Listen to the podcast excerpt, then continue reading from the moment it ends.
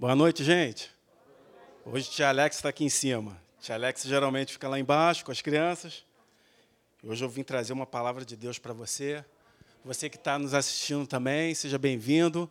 E quando o pastor me convidou para trazer essa palavra, eu não tinha preparado nada ainda, mas em um dos meus divãs com Deus, que eu costumo falar com as crianças, né? O meu divã com Deus é quando eu pego meu tênis, meu short, minha camisa e vou dar minha corrida.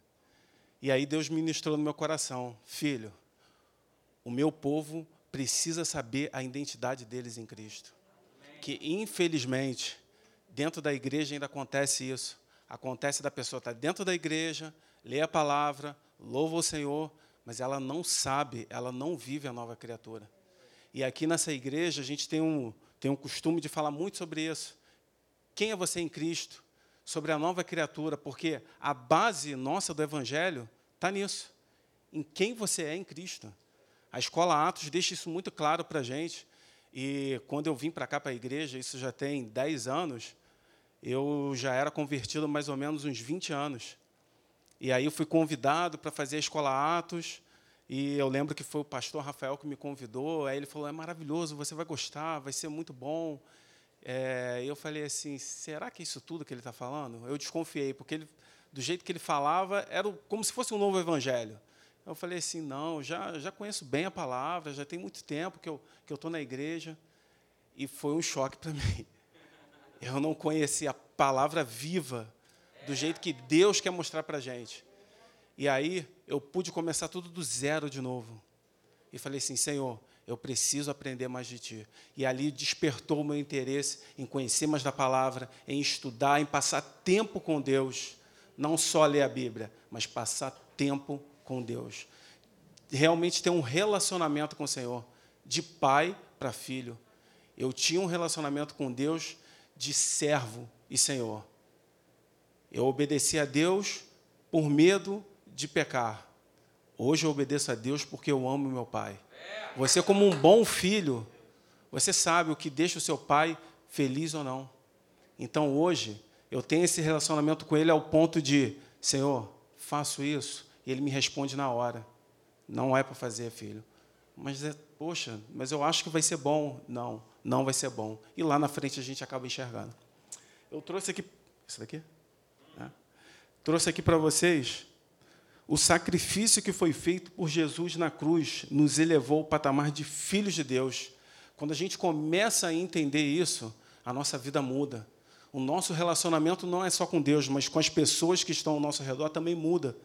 Você sai do patamar raso e vai para o patamar que Deus quer te levar, que é muito, mas muito além daquilo que muitas pessoas estão vivendo. E aquilo que o pastor estava comentando, e isso estava no meu espírito em falar também, você não pode aceitar uma vida menos que Deus tem para você. Isso. Deus tem bênção para você, Deus tem saúde para sua casa, Deus, de, Deus tem cura, Deus tem amor no lar, não tem separação. Infelizmente, o que nós estamos vivendo hoje é isso. Satanás está aproveitando essa armadilha de doença e está tirando a paz nos lares esses dias eu tive, estava conversando com um amigo que eu não via já há um tempo. Eu fui, na verdade, ligar para ele para tirar uma dúvida e ele estava me explicando. Aí ele falou assim, é, e ele é cristão. Não, tá, tudo bem. É, eu estou até trocando o nome da minha empresa. Você sabe, né? Minha empresa era com a minha esposa e eu não estou mais casado. Eu falei, que isso? Como assim você não está mais casado? Ah, que se te contar, é, a gente separou. Eu falei, não, cara, a gente precisa conversar. Aí ele falou: Não, não, mas já não tem mais conversa, já já está na mão do advogado, o divórcio já foi feito. Não deu tempo de tentar socorrer. E, eu, e ele sabia que eu queria conversar com ele sobre isso. E eu falei: Você tem certeza disso que você está fazendo? Você orou? Não, é, é isso mesmo, Alex. Não tem, não tem mais conversa, a gente já conversou tudo que tinha. Então as pessoas estão abrindo mão daquilo que, é, que Deus tem, um lar feliz para você. Problemas vão acontecer dentro de um lar, cristão ou não. Mas Deus ele quer trazer o quê? Ele quer trazer a diferença. Nós somos a nação que vai fazer diferença nesse tempo. E através da nossa vida, a gente não vai precisar falar uma palavra. Eu tenho falado muito isso, não só eu, mas como os outros professores na Cadequides também. Vocês são a nação, vocês são a geração que vão fazer a diferença aí fora. Existem colegas de vocês, vizinhos, que estão precisando de uma palavra. E não vai ser o pastor, não vai ser o tio Alex, vai ser você. E eles olham para mim, mas eu, tio? Sim, mas eu não sei a palavra. Você sabe. Está plantado dentro de você, mas você precisa botar isso para fora. Eu tenho certeza disso. Você tem certeza, tio? Tenho. Eu tenho certeza, porque você está aqui, você está ouvindo. Eu sei que na sua casa os seus pais também falam de Deus para você. E aí vem um recado para os pais também: a importância de você dar o exemplo para os seus filhos. Não adianta falar para ele só orar, só para ele ler a Bíblia, se você não faz isso. Os seus filhos, eles olham para você. Eles olham todo o tempo para você. Você é a referência de Deus para eles. Eu tenho referência na minha casa. Os meus pais são pessoas que, que adoram a Deus desde muito cedo. E muitas vezes eu cansei de passar, acordar de madrugada e passar da cozinha, do, do quarto para a cozinha, e minha mãe está orando. Ou senão o meu pai está orando. E isso foi, foi ficando dentro de mim esse exemplo dentro de mim, eu preciso buscar igual meu pai e minha mãe buscam. Se eu tenho proteção, se eu cheguei até aqui hoje, gente, foi pela oração deles, eu não tenho dúvida disso. E hoje eles passaram essa missão para mim. E eu estou passando isso para os meus filhos, para os meus filhos, para os filhos de vocês. Eu tenho falado muito sobre isso, sobre ser nova criatura, nós temos falado isso. E eu tenho certeza que vai sair da catequise uma geração muito abençoada. Quando a gente entra naquela sala de aula para dar aula, não é para passar tempo com as crianças enquanto vocês estão aqui. Tenham certeza disso. Tenha certeza que seu filho está sendo ensinado, ministrado, porque a gente sabe que Satanás está doido para abraçar eles. Mas em nome de Jesus, aqui não. Aqui nessa igreja não. Pelo contrário, nessa igreja vai sair um exército. Um exército que vai buscar mais, e eu tenho falado isso para eles também. Vocês estão preparados para trazer mais colegas de vocês para cá do jeito que eles estiverem. Eles vão vir para cá para ouvir essa palavra e vão sair daqui cheios, cheios de Deus, mas precisa de vocês. Vocês precisam se fortalecer. Esses dias eu estava conversando com um dos meus filhos e estava falando com ele, filho, é, você hoje saiu para brincar, não saiu? Saí, pai. Você fez o dever de casa, não fez? Fiz, fiz o dever de casa sim. E você fez todas as refeições, né? E ele ficou me olhando assim, com aquela cara, onde meu pai quer chegar? Porque ele já sabe quando eu começo com alguma conversa. Onde meu pai quer chegar com isso? E eu falei, você fez todas as refeições, não fez? Tomou café da manhã, almoçou, e depois você lanchou, você jantou. Sim, pai, por quê? E minha pergunta para você, quantas vezes você orou? Quantas vezes você leu a Bíblia hoje? E ele falou assim: Não, não li, pai. Mas por que você está perguntando isso? Da mesma forma que seu corpo precisa de energia, o seu espírito também precisa de alimento, filho. Mas o espírito não come, não come a comida que o corpo precisa, mas ele precisa da palavra. O tempo que você passa jogando, filho, você não está alimentando o seu espírito. É mesmo, pai? É mesmo. E você precisa alimentar seu espírito. Como que eu faço isso? A gente vai fazer isso agora. Então a gente vai orar. E é isso, no dia a dia. Você aproveita, às vezes, um desenho que você está vendo, um filme que você está vendo. Você está vendo isso daí, filho? Isso não é para a gente. Isso é para o mundo lá fora. E por isso que você precisa ser treinado na palavra. Para saber a diferença, que quando vem algo de Satanás, você recusa aquilo, você não aceita aquilo para a sua vida. E aí eu trouxe essa palavra especificando, especificando para a gente em Efésios. É, Bendito seja o Deus, Pai de nosso Senhor Jesus Cristo, que nos abençoou com todas as sortes de bênçãos espirituais nas regiões celestiais, porque Deus nos escolheu nele antes da criação do mundo para sermos santos e irrepreensíveis em Sua presença. Em amor, nos predestinou para sermos adotados como filhos por meio de Jesus Cristo, conforme o bom propósito da Sua vontade. E foi para isso que Jesus Cristo morreu na cruz. O sacrifício, gente, já foi feito, um preço alto já foi pago. Deus só tinha um filho, ele deu o seu único filho. Existem pessoas aí fora morrendo por causa disso, porque eles não conhecem essa palavra viva. Isso que para a gente é tão trivial, tão básico. As crianças já sabem lá embaixo, mas tem adultos aí fora que não conhecem essa palavra. Justamente porque não, não teve ninguém que levasse essa palavra para eles. E Deus quer isso da gente. Eu não tenho dúvida, o pastor Hélio tem falado muito sobre isso, os pastores aqui também. Nós somos a geração do fim. Eu acho que isso ficou muito claro. Isso está muito claro para nós. Então, o reino de Deus tem pressa, tem pressa para pegar essas pessoas que estão perdidas. Todos os dias, quando a gente liga o noticiário, morte, tragédia, falta de esperança, falta de amor, o mundo vai acabar e as pessoas estão sedentas as pessoas estão sem referência, mas nós somos a referência para esse mundo. Nós somos a luz do mundo. E nós vamos proclamar essa palavra. Nós precisamos disso em nome de Jesus. Na Bíblia, nós vemos vários exemplos de homens e mulheres que não sabiam a sua verdadeira identidade com Deus. É muito fácil você identificar quando uma pessoa ela é madura em Cristo ou não.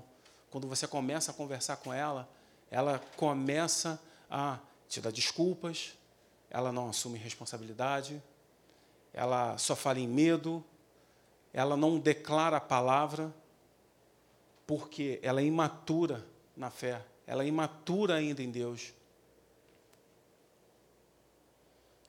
Um dos exemplos que eu trouxe para falar de uma pessoa que não conhecia quem era em Cristo Jesus, quem era em Deus, que era um filho de Deus, era Gideão.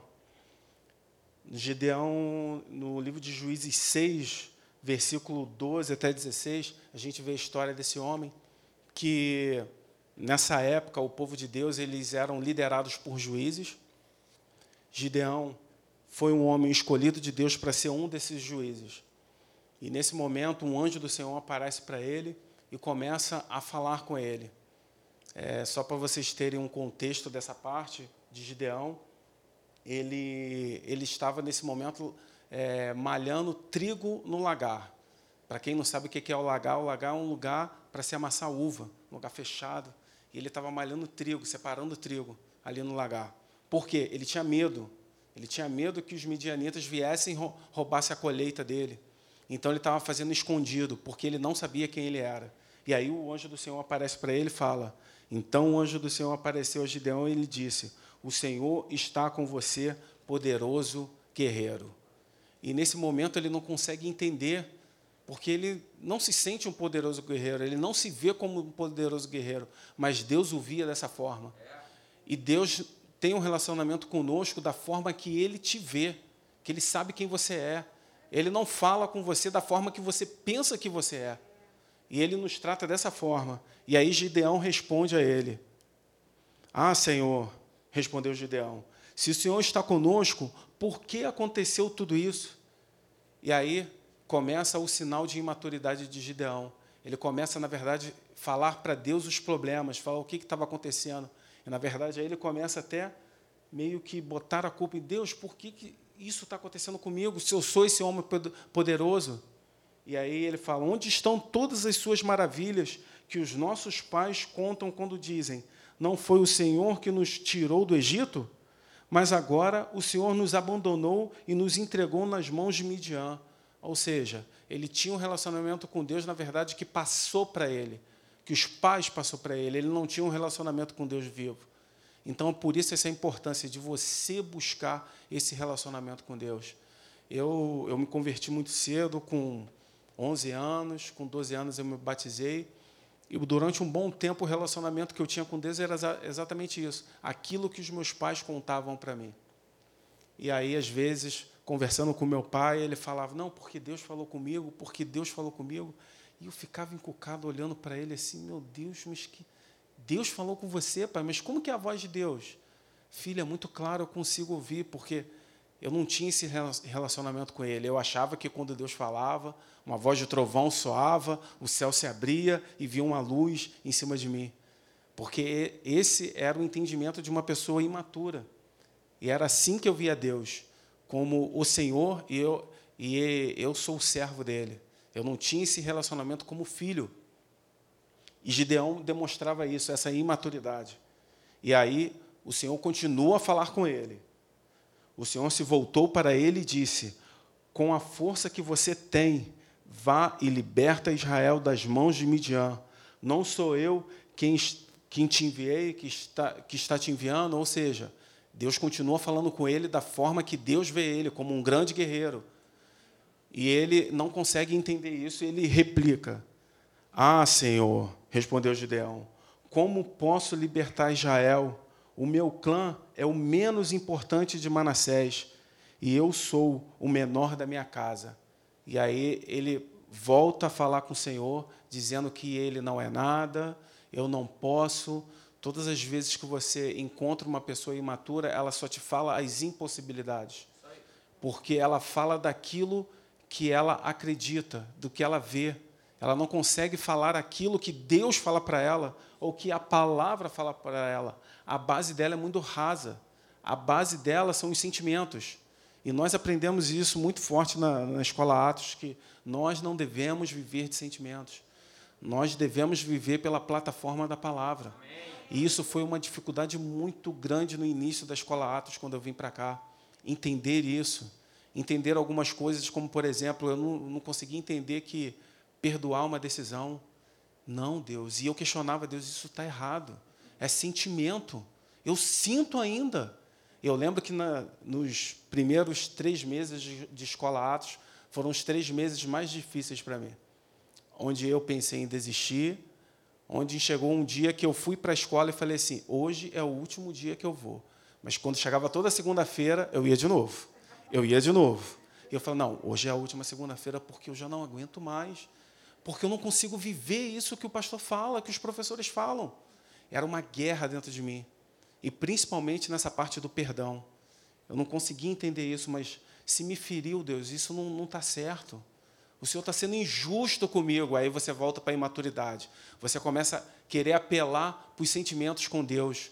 Mas Deus não vai se mover pelos seus sentimentos. Deus vai se mover pela sua fé, pela sua maturidade. E eu falava, Deus, não, isso está errado. Eu não posso perdoar ele, eu não posso perdoar ela, o que ele fez foi demais.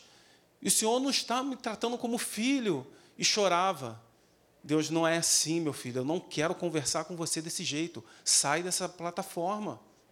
E aí eu lembro que teve um dia que, que foi o dia que eu falei: não, hoje é o último dia. E eu, pastor Hélio estava falando sobre perdão.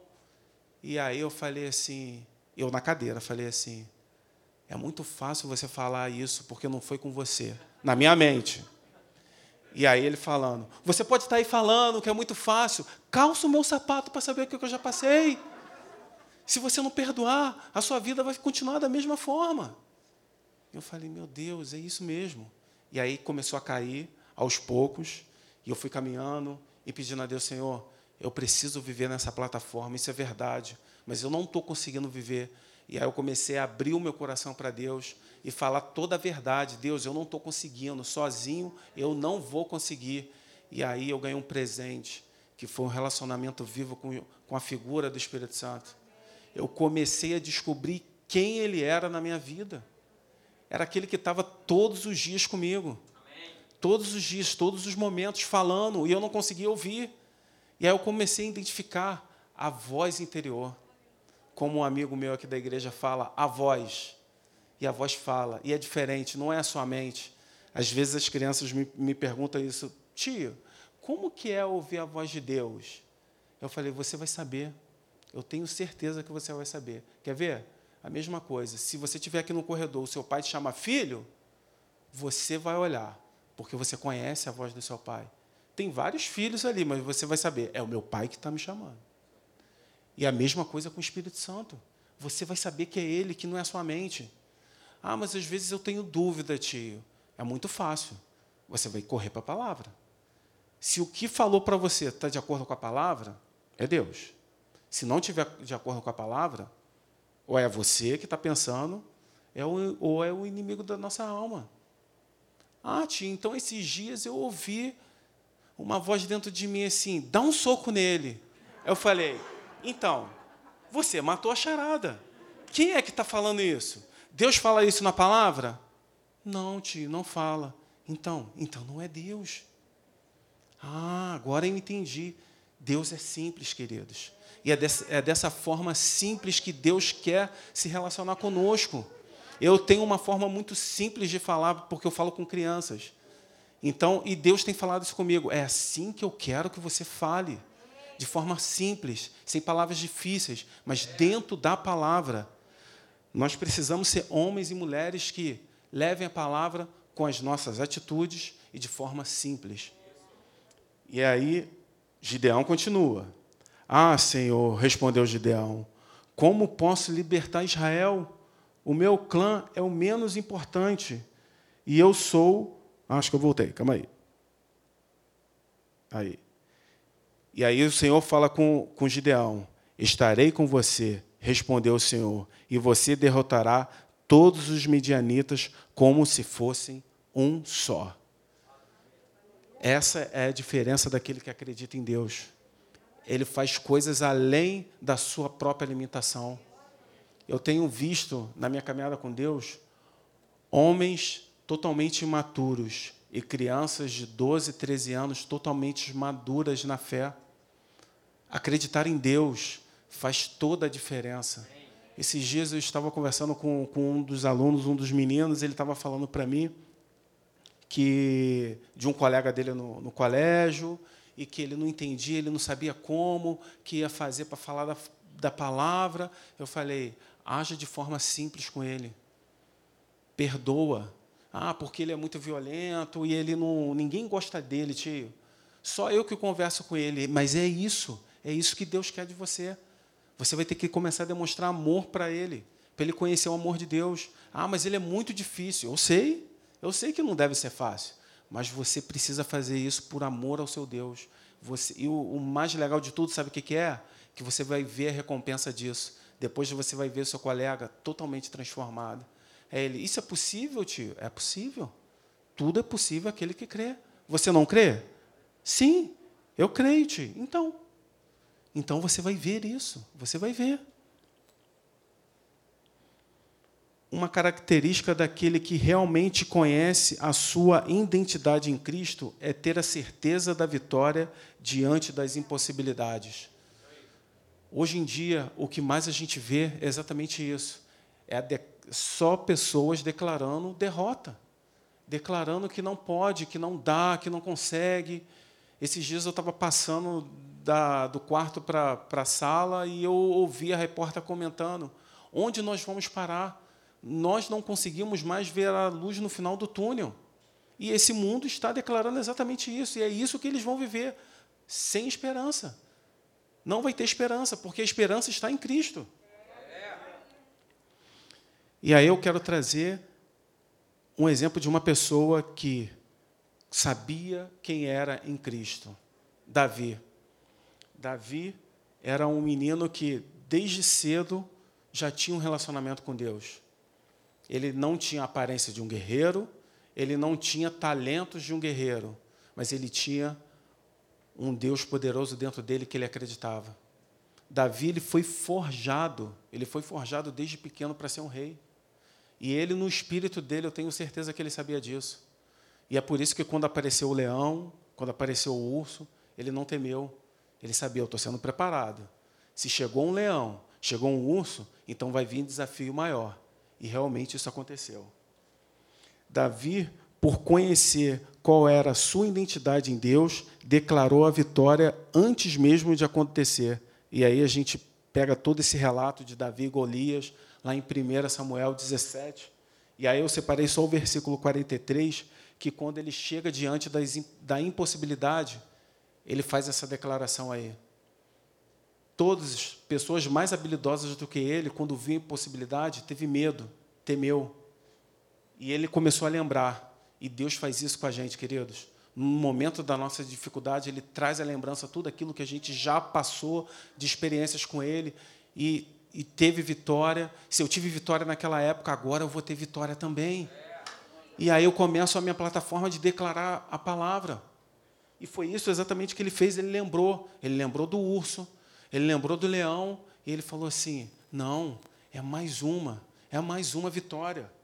E ele falou: Hoje mesmo o Senhor entregará, ele estava falando aí para Golias, nas minhas mãos, e eu matarei e cortarei a sua cabeça.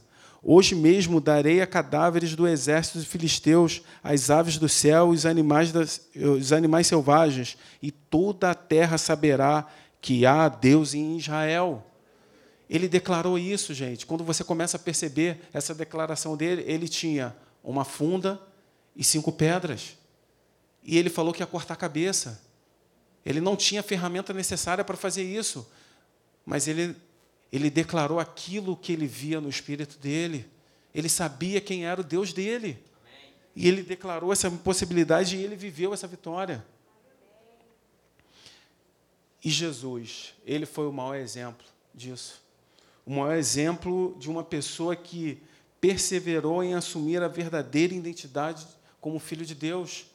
O maior exemplo que Jesus deu, a gente viu isso na tentação do, do deserto. Quando Jesus foi tentado, é, ele e tentando, é, jejuando 40 dias e 40 noites, depois teve fome. E, e chegando-se a ele, o tentador disse: Se tu és o filho de Deus, manda que estas pedras se tornem em pães. E ele, porém, respondeu e disse: Está escrito. Primeira coisa que Jesus fez, ele está combatendo a minha carne. Jesus estava 40 dias com fome. E Satanás sabia disso. E foi exatamente numa necessidade dele. E Jesus ele se volta para a palavra e diz: Nem só de pão viverá o homem, mas de toda a palavra que sai da boca de Deus. E essa é a plataforma que nós devemos viver, queridos. Mas para isso você precisa conhecer a palavra. Você só pode declarar aquilo que você conhece. E Deus vai trazer a sua memória no momento certo. Mas aí o inimigo das nossas almas, ele não satisfeito, persistente como ele é, ele continua. Então o diabo trans, é, transbordou, transportou a cidade santa e colocou sobre o pináculo do templo e disse-lhe: Se tu és o filho de Deus, lança-te daqui para baixo, porque está escrito: aos seus anjos dará ordens a teu respeito, e, e tomar-te-ão nas mãos para que nunca tropeces em alguma pedra. E, e aí Jesus volta e responde para ele na palavra. Disse Jesus: também está escrito: não tentarás o Senhor teu Deus. E aí você percebe, queridos, que Satanás ele já mudou a estratégia. Primeiro ele tentou o Senhor Jesus no físico. E aqui ele começou a tentar no poder. Você tem poder, tá, mas se você é filho de Deus mesmo, então você se atira daqui, você sabe que o seu pai não vai deixar nada acontecer. E é exatamente isso que ele fez lá no Éden. Ele fala meias verdades para você. Isso é verdade. Deus não ia deixar nada acontecer com Jesus. Mas ele, mas Jesus respondeu na palavra para ele: Não tentarás o Senhor teu Deus. Novamente, transportou o diabo a um monte muito alto e mostrou-lhe todos os reinos do mundo e a, e a glória deles. E disse-lhe: Tudo isso te darei se prostrado me adorares. Então disse Jesus: Vai-te, Satanás, porque está escrito: Ao Senhor teu Deus adorarás e só a ele servirás. E então o diabo deixou, e eis que chegaram os anjos e o serviram. É exatamente isso. Isso daqui mostra para a gente que Satanás faz isso com a gente também. Ele tenta, ele tenta de novo, e ele tenta de novo, ele tenta ganhar a gente na, na persistência. Mas se você é um homem maduro, uma mulher madura, se você está alicerçado na palavra, você vai saber identificar isso. Quantas vezes é, aconte, aconteceu situações na minha vida em que eu falei assim, não, Senhor, já não estou mais aguentando, eu desisto. Não dá. E foi essa palavra que eu lembrei. Lembra que o meu filho também foi tentado? Mas ele venceu na palavra. Alex, corre para a palavra. Volta a orar de novo.